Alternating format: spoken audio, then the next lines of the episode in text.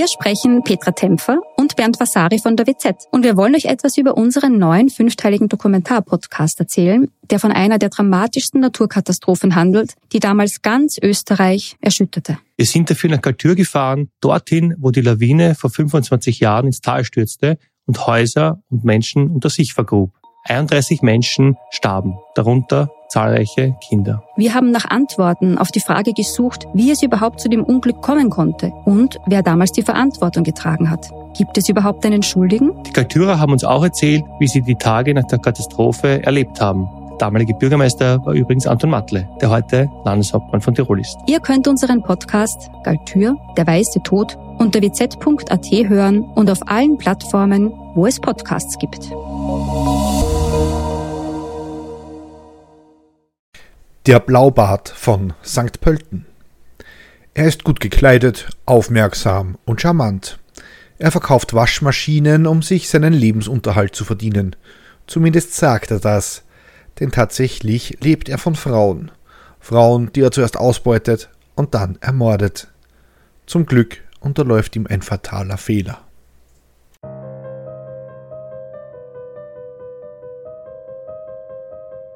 Willkommen bei Mörderisches Österreich, dem Podcast über historische Kriminalfälle aus eurer Umgebung. Anhand von zeitgenössischen Berichten rekonstruieren wir die größten Verbrechen der Geschichte Österreichs und darüber hinaus. Am Ende gibt es noch den Klugschiss zum Schluss. Mein Name ist Peter und ich bin im Brotberuf Journalist. Wir haben heute etwas zu feiern. Mörderisches Österreich ist ein Jahr alt und wie angekündigt wollen wir das heute angemessen zelebrieren. Doch wie feiert man den Geburtstag eines Podcasts am besten? Meine erste Idee war ja, einen Fall zu behandeln, in dem der Mörder den schönsten Vornamen von allen trägt. Ignaz. Aber wie sich herausstellte, geht die Zahl der Ignaz heißenden Mörder leider gegen Null. Also müsst ihr mit der zweitbesten Option auskommen. Ich erzähle euch heute einen Fall aus einer Stadt, die so nicht existieren dürfte. St. Pölten.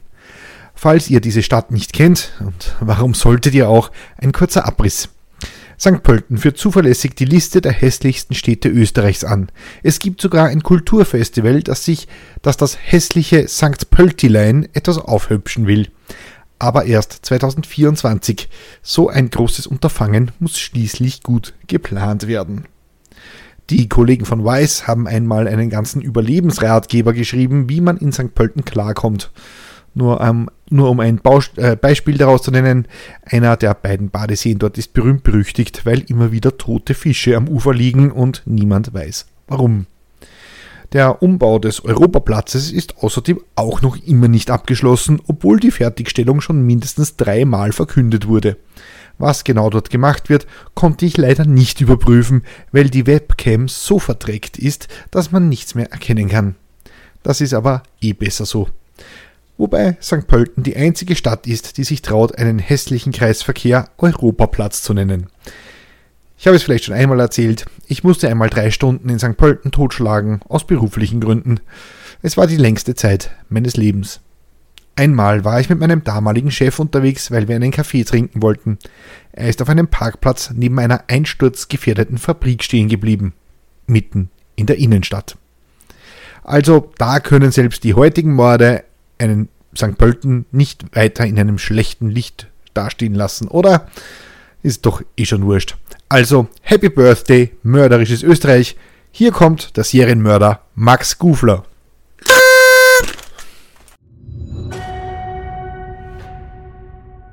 Wo ist meine Ex-Frau? Es ist Oktober 1958. Nebel hängt über dem Wörthersee und über dem kleinen, aber malerischen Ort Reifnitz. In der Polizeiinspektion, die damals noch Gendarmerieposten hieß, ist nichts los. Wie immer eigentlich. Doch das sollte sich bald ändern. Die Tür geht auf, herein stürzt ein 47-jähriger Mann. Achtung, ich imitiere wieder einen Kärntner Dialekt und ich möchte mich schon jetzt dafür entschuldigen. Hibis, der Robert Josef, ich hab einen Brief gekriegt, der mir komisch vorkommt. Jo, dann sag halt einmal her, sagt der Polizist. Es handelt sich um einen kurzen Brief. Tatsächlich besteht der Text nur aus 2 Sätzen. Wir teilen Ihnen mit, dass Frau Robas Maria, geborene Zwitter, Hausfrau in Villach, in Köln durch einen Autounfall tragisch ums Leben gekommen ist. Weitere Einzelheiten weiß der Herr Notar Dr. Erich Mooshelmer in Innsbruck. Gezeichnet Eberharter aus München. »Ha so, und du bist der Mann von der Robas?« fragt der Polizist. »Hex«, sagt der Josef Robas. »Ja dann, ruf mal einmal in Innsbruck bei diesem Notar an«, sagt der Beamte. »Das habe ich schon gemacht«, sagt Josef. »Stell dir vor, der hat auch so ein Briefchen gekriegt«, sagt Josef. »Und da steht dasselbe drin?«, fragt der Polizist. »Na sicherlich«, sagt Josef. So, an dieser Stelle möchte ich nochmal für dieses Pseudo-Kärntner Schmierentheater entschuldigen. Aber ich konnte wirklich nicht anders. Also nochmal zur Zusammenfassung, falls das jetzt ein bisschen verwirrend war. Der Josef hat einen Brief bekommen, wonach seine Ex-Frau bei einem Verkehrsunfall in Köln getötet wurde. Nähere Details wisse ein Notar aus Innsbruck. Dieser hat tatsächlich ein ganz ähnliches Schreiben erhalten, weiß damit aber natürlich auch nichts anzufangen. Höchst mysteriös. Josef will wissen, was mit seiner Ex-Frau passiert ist. Also greift der Polizist zum Hörer und ruft in Köln an. Ob eine Frau Robas kürzlich bei einem Verkehrsunfall getötet wurde? Nein, sagen die Kollegen aus Deutschland. Eine Frau Robas ist ihnen nicht bekannt. Aber wer schickt dann solche Briefe? Da fällt dem Polizisten noch ein Detail auf. Der Brief, den Josef erhalten hat, ist mit 25. Oktober datiert. Heute ist aber erst der 24. Das alles stinkt doch zum Himmel. Ob er wisse, wo sich seine Frau aufhält, fragt der Polizist. Nein, sagt Josef. Er hat seit über einem Monat nichts von ihr gehört, was an sich schon komisch ist. Also nimmt der Polizist zuerst eine Vermisstenanzeige auf. Und tatsächlich, die Polizei oder Gendarmerie, wie es damals heißt, beginnt zu ermitteln. Vom Nachbar von Maria erfahren sie, dass sie zuletzt immer wieder mit einem kleinen, untersetzten Mann mit schütteren, rotblonden Haaren gesehen wurde. Der war immer fein gekleidet, mit Anzug und Krawatte und hatte ein erbsengrünes Auto, einen DKW. Ja, das heißt wirklich so. Das ist so ein klassisches Auto aus den 50er Jahren mit so geschwungenen Kotflügeln. Googelt es einfach, ihr werdet sofort erkennen. Einen Namen erfahren die Beamten aber nicht. Sie öffnen die Wohnungstür von Maria und da ist schon wieder etwas seltsam. Die Wohnung ist leer. Keine Möbel, keine Bilder, selbst die Glühbirnen wurden aus der Fassung gedreht. Nur absolut unverkäuflicher Müll ist noch da. Doch von Maria fehlt immer noch jede Spur. Jetzt wird eine landesweite Fahndung ausgelöst und das Verschwinden von Maria Robas wird ein Fall für die Kriminalpolizei. Anhand der Beschreibung der Verschwundenen sind die Krimineser, so nennen wir sie in Österreich, nämlich sicher, dass sie ganz genau wissen, wo sich Maria aufhält. Sie liegt als noch namenlose Leiche in der Kühlkammer der Gerichtsmedizin in Graz. Die Tote im Graben. Rückblende. 5 Wochen zuvor. Es ist der 22. September 1958, als ein Landstreicher beim Schwammerlsuchen im Kaltenbachgraben nahe Perneck an der Mur in der Steiermark, etwa 200 Kilometer von Reifnitz entfernt, eine Frauenleiche findet. Sie muss schon mehrere Wochen da liegen, kopfüber, mit dem Gesicht im Wasser, denn auf der Toten haben sich bereits Algen und Moos breit gemacht. Die Tote trug ein leichtes, weißes Sommerkleid mit roten Punkten, die wie Erdbeeren aussahen. Sowas trägt man nicht, wenn man zum Schwammerlsuchen in den wilden Wald geht, weshalb ein Unfall ausgeschlossen wird. Die Gerichtsmedizin aus Wien wird angefordert. Diese weisen in der Lunge der Toten Schlamm- und Algenteilchen nach. Die Ermittler gehen von einem Selbstmord aus, obwohl die Tote wirklich nur mit dem Gesicht im seichten Wasser liegt und in ihrem Kreislauf das Schlafmittel Somnifen nachgewiesen wurde. 5 Wochen später ist klar, es muss sich um Maria Robas handeln. Es wird ein ein Gebissabdruck wird natürlich angefertigt und zum Zahnarzt nach Reifnitz geschickt. Der bestätigt die Identität der Toten. Aus dem angeblichen Suizid wurde also ein Mordfall. Denn die Ermittler sind sich sicher, wenn sie den Verfasser der mysteriösen Todesnachrichten finden, dann haben sie auch den Mörder. Die Ermittlungen. Die Polizei kramt weiter im Leben von Maria Robas, der 47-jährigen geschiedenen Hausfrau, und sie finden einige Auffälligkeiten. Ihr Bankkonto wurde geplündert. Ein unbekannter Mann hatte schon am 16. September, also eine Woche bevor die Leiche des Opfers gefunden wurde, einen Scheck über 11.500 Schilling bei einer Kärntner Bank eingelöst, ausgestellt von Maria Robas. 2 Tage danach war der Unbekannte bei einer anderen Bank aufgetaucht und hatte dort 18.500 Schilling im Namen von Maria Robas abgehoben. Die Maria, die sei krank und könne nicht persönlich kommen, hatte der untersetzte Herr gemeint. Weil er so seriös aussah mit seinem Anzug und der Krawatte und weil er einen Ausweis von Maria dabei hatte, haben ihm die Bankangestellten das Geld gegeben. Wer der Unbekannte war, das wusste niemand. Man hatte nicht nachgefragt und ihm einfach die umgerechnet 18.000 € so gegeben.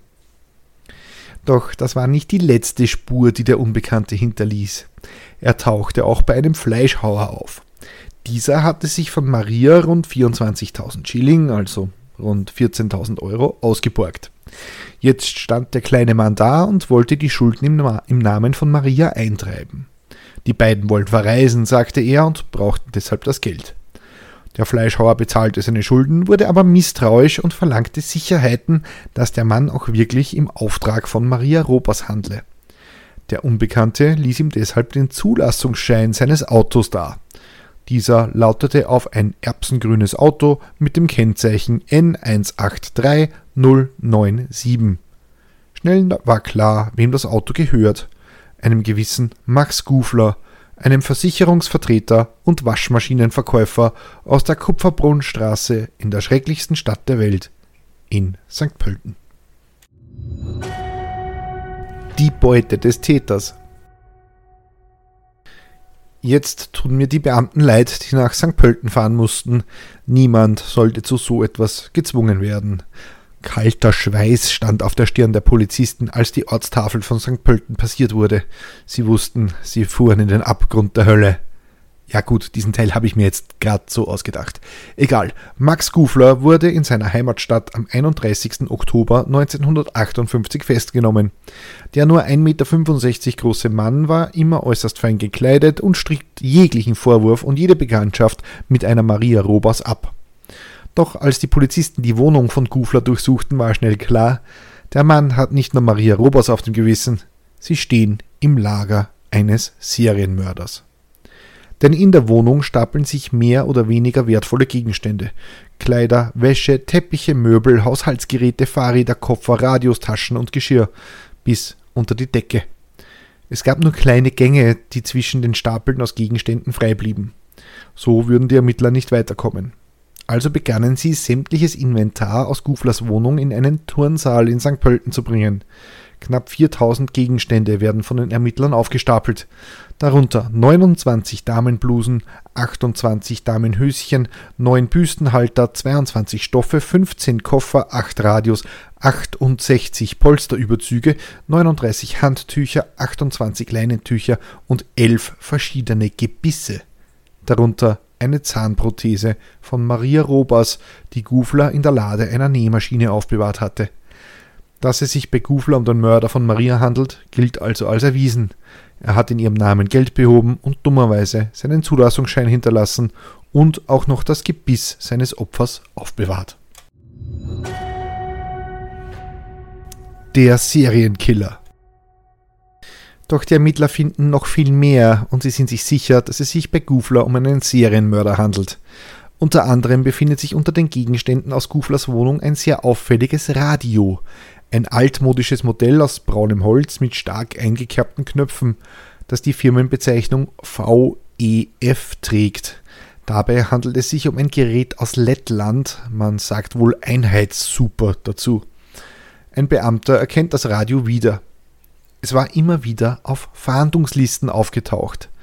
Das ist doch der Radioapparat von der Meistritschik, ruft ein Polizist aus. Emilie Meistritschik, eine Wiener Prostituierte aus der Novara-Gasse, war am 12. März 1952, also mehr als 6 Jahre zuvor, in ihrer Wohnung ermordet und beraubt worden. Man fand die Leiche halbnackt im Bett liegend, erdrosselt von einem Unbekannten.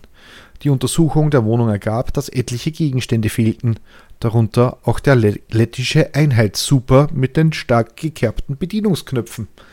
Hingegen fand die Wiener Polizei eine Nachricht, die auffällig war. Bitte, gnädige Frau, war schon zweimal hier, 20.03.1952. Keine Unterschrift. Auch dieser Zettel war eigenartig vordatiert, genauso wie die falsche Todesmeldung aus Köln. Dass auch bei der Frau Meistritschik aus der Novara-Gasse mit System vorgegangen war, bestätigte der damalige Gerichtsmediziner. Die Frau war nicht einfach erdrosselt worden, man hatte ihr davor noch ein Schlafmittel eingeflößt. Erst als sie im Tiefschlaf lag, schlang ihr der Mörder den Strick um den Hals und zog zu. Das Schlafmittel, das am 12. März 1952 Emilie eingeflößt worden war, hatte den Namen Somnifen. Also ein zweiter Mord. Und es sollte nicht Guflers letzter gewesen sein. Töten am laufenden Band. Max Gufler wurde am 10. Oktober 1910 in Rum in Tirol geboren. Seine Jugend verbringt er in Südtirol, wo er schon bald als taugenichts auffällt. Er wächst in einem Kinderasyl in Meran auf. Mit 15 bekommt er seine erste Vorstrafe wegen Betrugs. Es folgen weitere wegen Diebstahl. Nach einer Friseurlehre zieht er zurück nach Österreich, heiratet und bekommt einen Sohn mit seiner Frau. Er lässt sie aber sitzen und zieht nach Klagenfurt.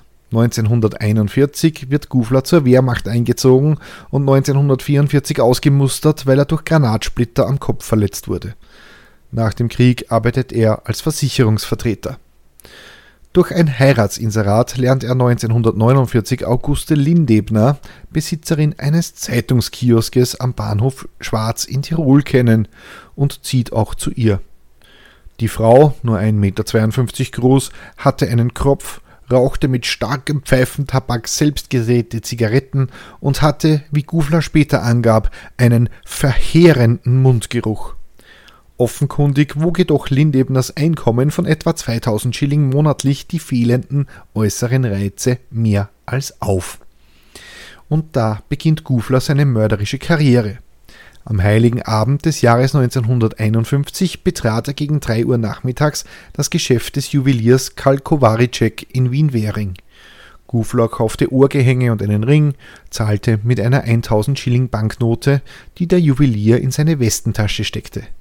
Dann wollte Gufler noch einen Ring aufpoliert haben und der Juwelier bat ihn in seine Werkstatt. Dort zog Gufler plötzlich eine Pistole. »Ausziehen«, befahl er dem Mann. »Auf den Sessel setzen und zur Wand drehen.« Kovariček tat, wie ihm befohlen wurde. »Ich komme von Ihrer früheren Frau, um Sie zu rächen«, sagte er, drückte dem Juwelier den Lauf der Waffe in den Nacken und drückte ab. Der Mann fiel vom Hocker und blieb in einer Blutlache liegen. Gufler nahm die 1000-Schilling-Note aus der Tasche, nahm so viele Schmuckstücke an sich, wie er nur konnte, und verschwand. Auch dieses Diebesgut lag jetzt, viele Jahre später, in einem Turnsaal in St. Pölten. Was Gufler aber nicht wusste, der Juwelier überlebte.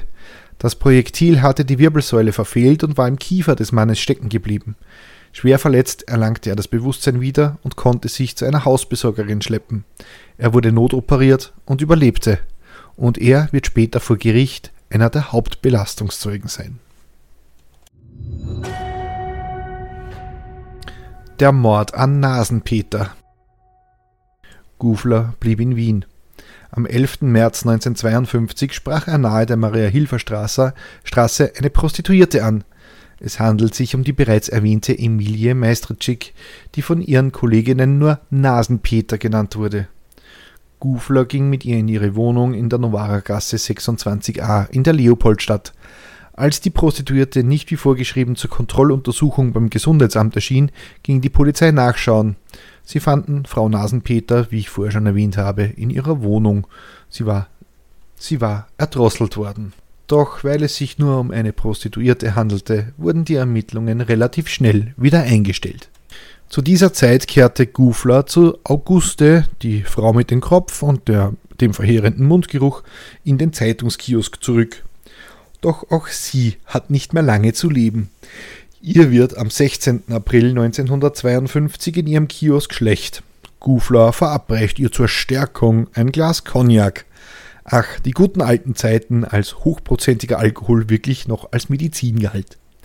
Die Frau stirbt wenige Minuten später.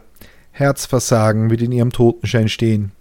Erst als man die Leiche 6 Jahre später exhumiert, wird man eine hohe Dosis Somnifen in ihrem Körper finden. Auf nach St. Pölten! Gut, auf nach St. Pölten hat jetzt wirklich noch nie jemand gesagt. Ich weiß nicht, warum ich das Kapitel jetzt so benannt habe. Tut mir leid. Über ein Heiratsinserat lernt Gufler nur 2 Monate nach seinem letzten Mord die Trafikantin Hertha Jun kennen. Er quartiert sich bei deren Eltern ein, fliegt aber nach einem Streit bald hinaus. Jetzt wird Gufler Vertreter für Bücher und Hilfsarbeiter und nachher verkauft er Waschmaschinen. Da kauft er sich auch sein Auto, den teuren DKW mit dem Kennzeichen N183097. Bei einer Tour durch Niederösterreich nimmt Gufler bei Glocknitz einen Autostopper mit. Dieser stellt sich als Richard Wagner, nein, nicht der Komponist, vor. Aber er ist Schmuckvertreter. Gufler bezeichnet sich als Spirituosenvertreter. Er hätte da etwas ganz Besonderes zum Verkosten, das bei uns noch gar nicht erst am Markt ist. Bei einer Rast in der Neunkirchner Allee bietet Gufler seinen speziellen Magenbitter an. Wagner trinkt. Gufler trinkt aber einen etwas anderen Alkohol. Noch ein Stamperl, dann wird Wagner offenkundig durch den Magenbitter übel. Er schläft ein. Gufler fährt Richtung Donau. In der Nähe von Rust im Tullner Feld wird Wagner fast munter, ist nur noch leicht benommen. Gufler wirft ihn aus dem Auto. Da merkt der halbbenommene Wagner, wie die Rücklichter von Guflers Auto auf ihn zukommen. Wagner wird überrollt. Gufler legt den Vorwärtsgang ein, fährt wieder über Wagner drüber und legt noch einmal den Rückwärtsgang ein, um Wagner ein 3. Mal zu überrollen. Daraufhin verschwindet Gufler mit dem Musterkoffer des Juwelenhändlers. Der Schmuckvertreter überlebt. Schwer verletzt schleppt er sich zu einem Bauernhof. Die Gendarmerie wird alarmiert. Zuerst hält man den lallenden Wagner für betrunken. Dann glaubt man, er habe selbst den Schmuckkoffer beiseite geschafft und seine Geschichte nur erfunden, um die Versicherung zu betrügen. Doch Wagner beharrt auf seiner Darstellung. Er hat ja auch schließlich die Verletzungen vorzuweisen. Es war ein Mann in einem grünen DKW. Das Kennzeichen beginne mit N183. Schnell werden alle Fahrzeughalter aus dem Bezirk St. Pölten aus der Kartei herausgefischt. Es sind 13. 12 Autobesitzer kommen in Frage. Die Gegenüberstellungen verlaufen aber ergebnislos. Der 13. Mann ist nicht gekommen. Es ist Max Gufler. Die Polizei geht zu seiner zeitweiligen Lebensgefährtin der Trafikanten. Die erklärt, der Gufler, der sei verreist und sie wisse auch nicht, wann er zurückkomme. Die Polizei lässt den Akt liegen. Man ermittelt nicht weiter. Case closed. Im Dezember 1957 gibt Gufler selbst in der Neuen Illustrierten Wochenschau ein Inserat auf.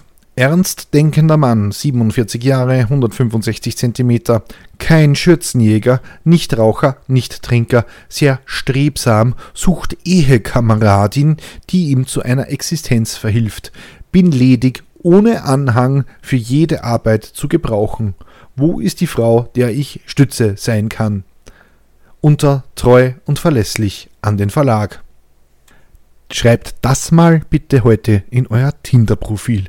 Würde mich interessieren, was ihr da für Nachrichten bekommt. Aber die Zeiten waren andere und Ende der 50er Jahre zieht das. Die erste Antwort kommt nämlich von Maria Schnalzer, 45 Jahre alt, einer Hilfsarbeiterin aus Wien. Gufler besucht sie im Jänner 1958 bei ihren Eltern im Burgenland. Du bist das richtige Weiberl, schmeichelt er und lockt ihr 15.000 Schilling für den Kauf einer Gemischtwarenhandlung heraus. Dazu kam es aber nicht, weil im Frühling 1958 noch eine zweite Frau auf Guflers Heiratsinserat geantwortet hat. Die Witwe Josefa Kammleiter, 45 Jahre alt. Die Frau arbeitete als Köchin in einem Gasthaus in Kitzbühel. Man fuhr am 2. Juni gemeinsam zur Schwester Kammleitners nach Amstetten. Gufler wurde als Verlobter vorgestellt. Wir werden in Bad Füßlau eine Gemischtwarenhandlung übernehmen, erzählte sie und hob 10.000 Schilling von ihrem Sparbuch ab. Dann fuhren sie mit dem DKW von Gufler los. Unterwegs bot Gufler seine Braut wieder mal eine Stärkung an, ein Stamperl mit Weichsellikör, offenkundig wieder mit einem Betäubungsmittel versetzt. Die bewusstlose Frau warf er bei einem Steinbruch oberhalb von Rossatz in die Donau.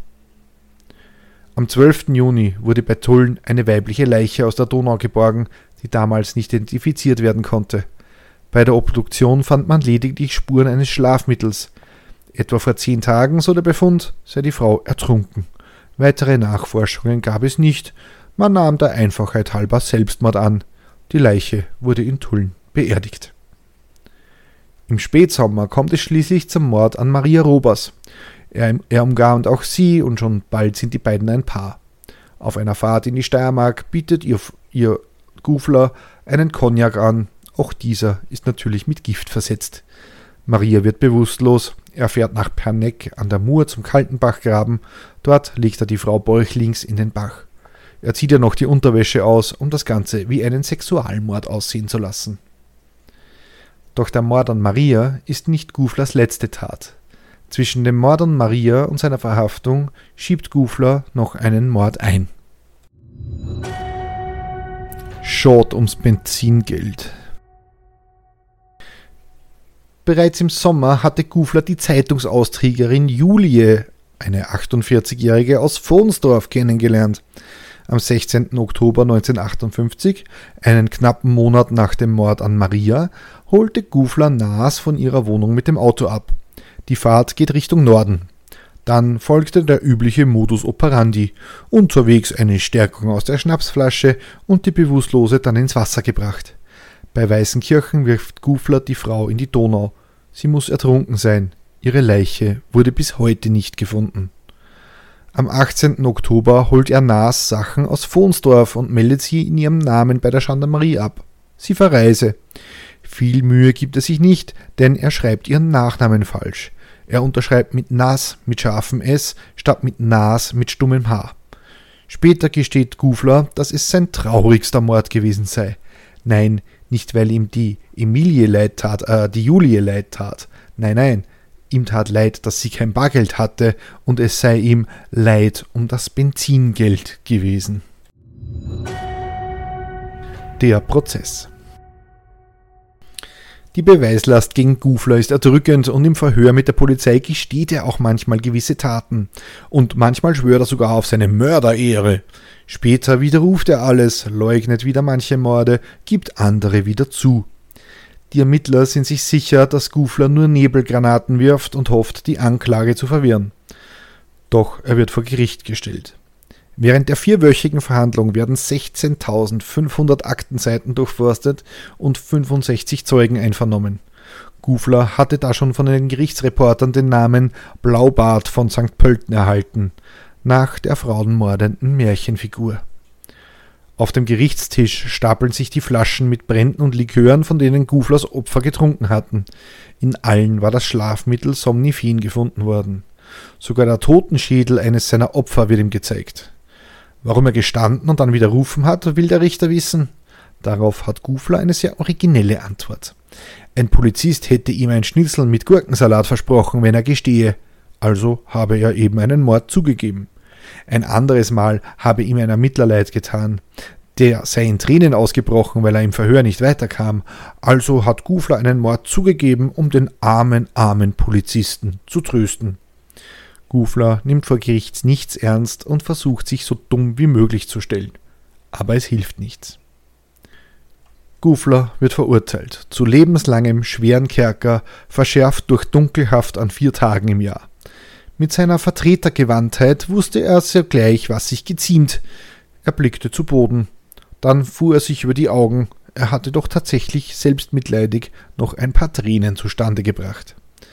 Gufler wurde in die Strafanstalt Stein überstellt, wo man ihn in der hauseigenen Druckerei beschäftigte.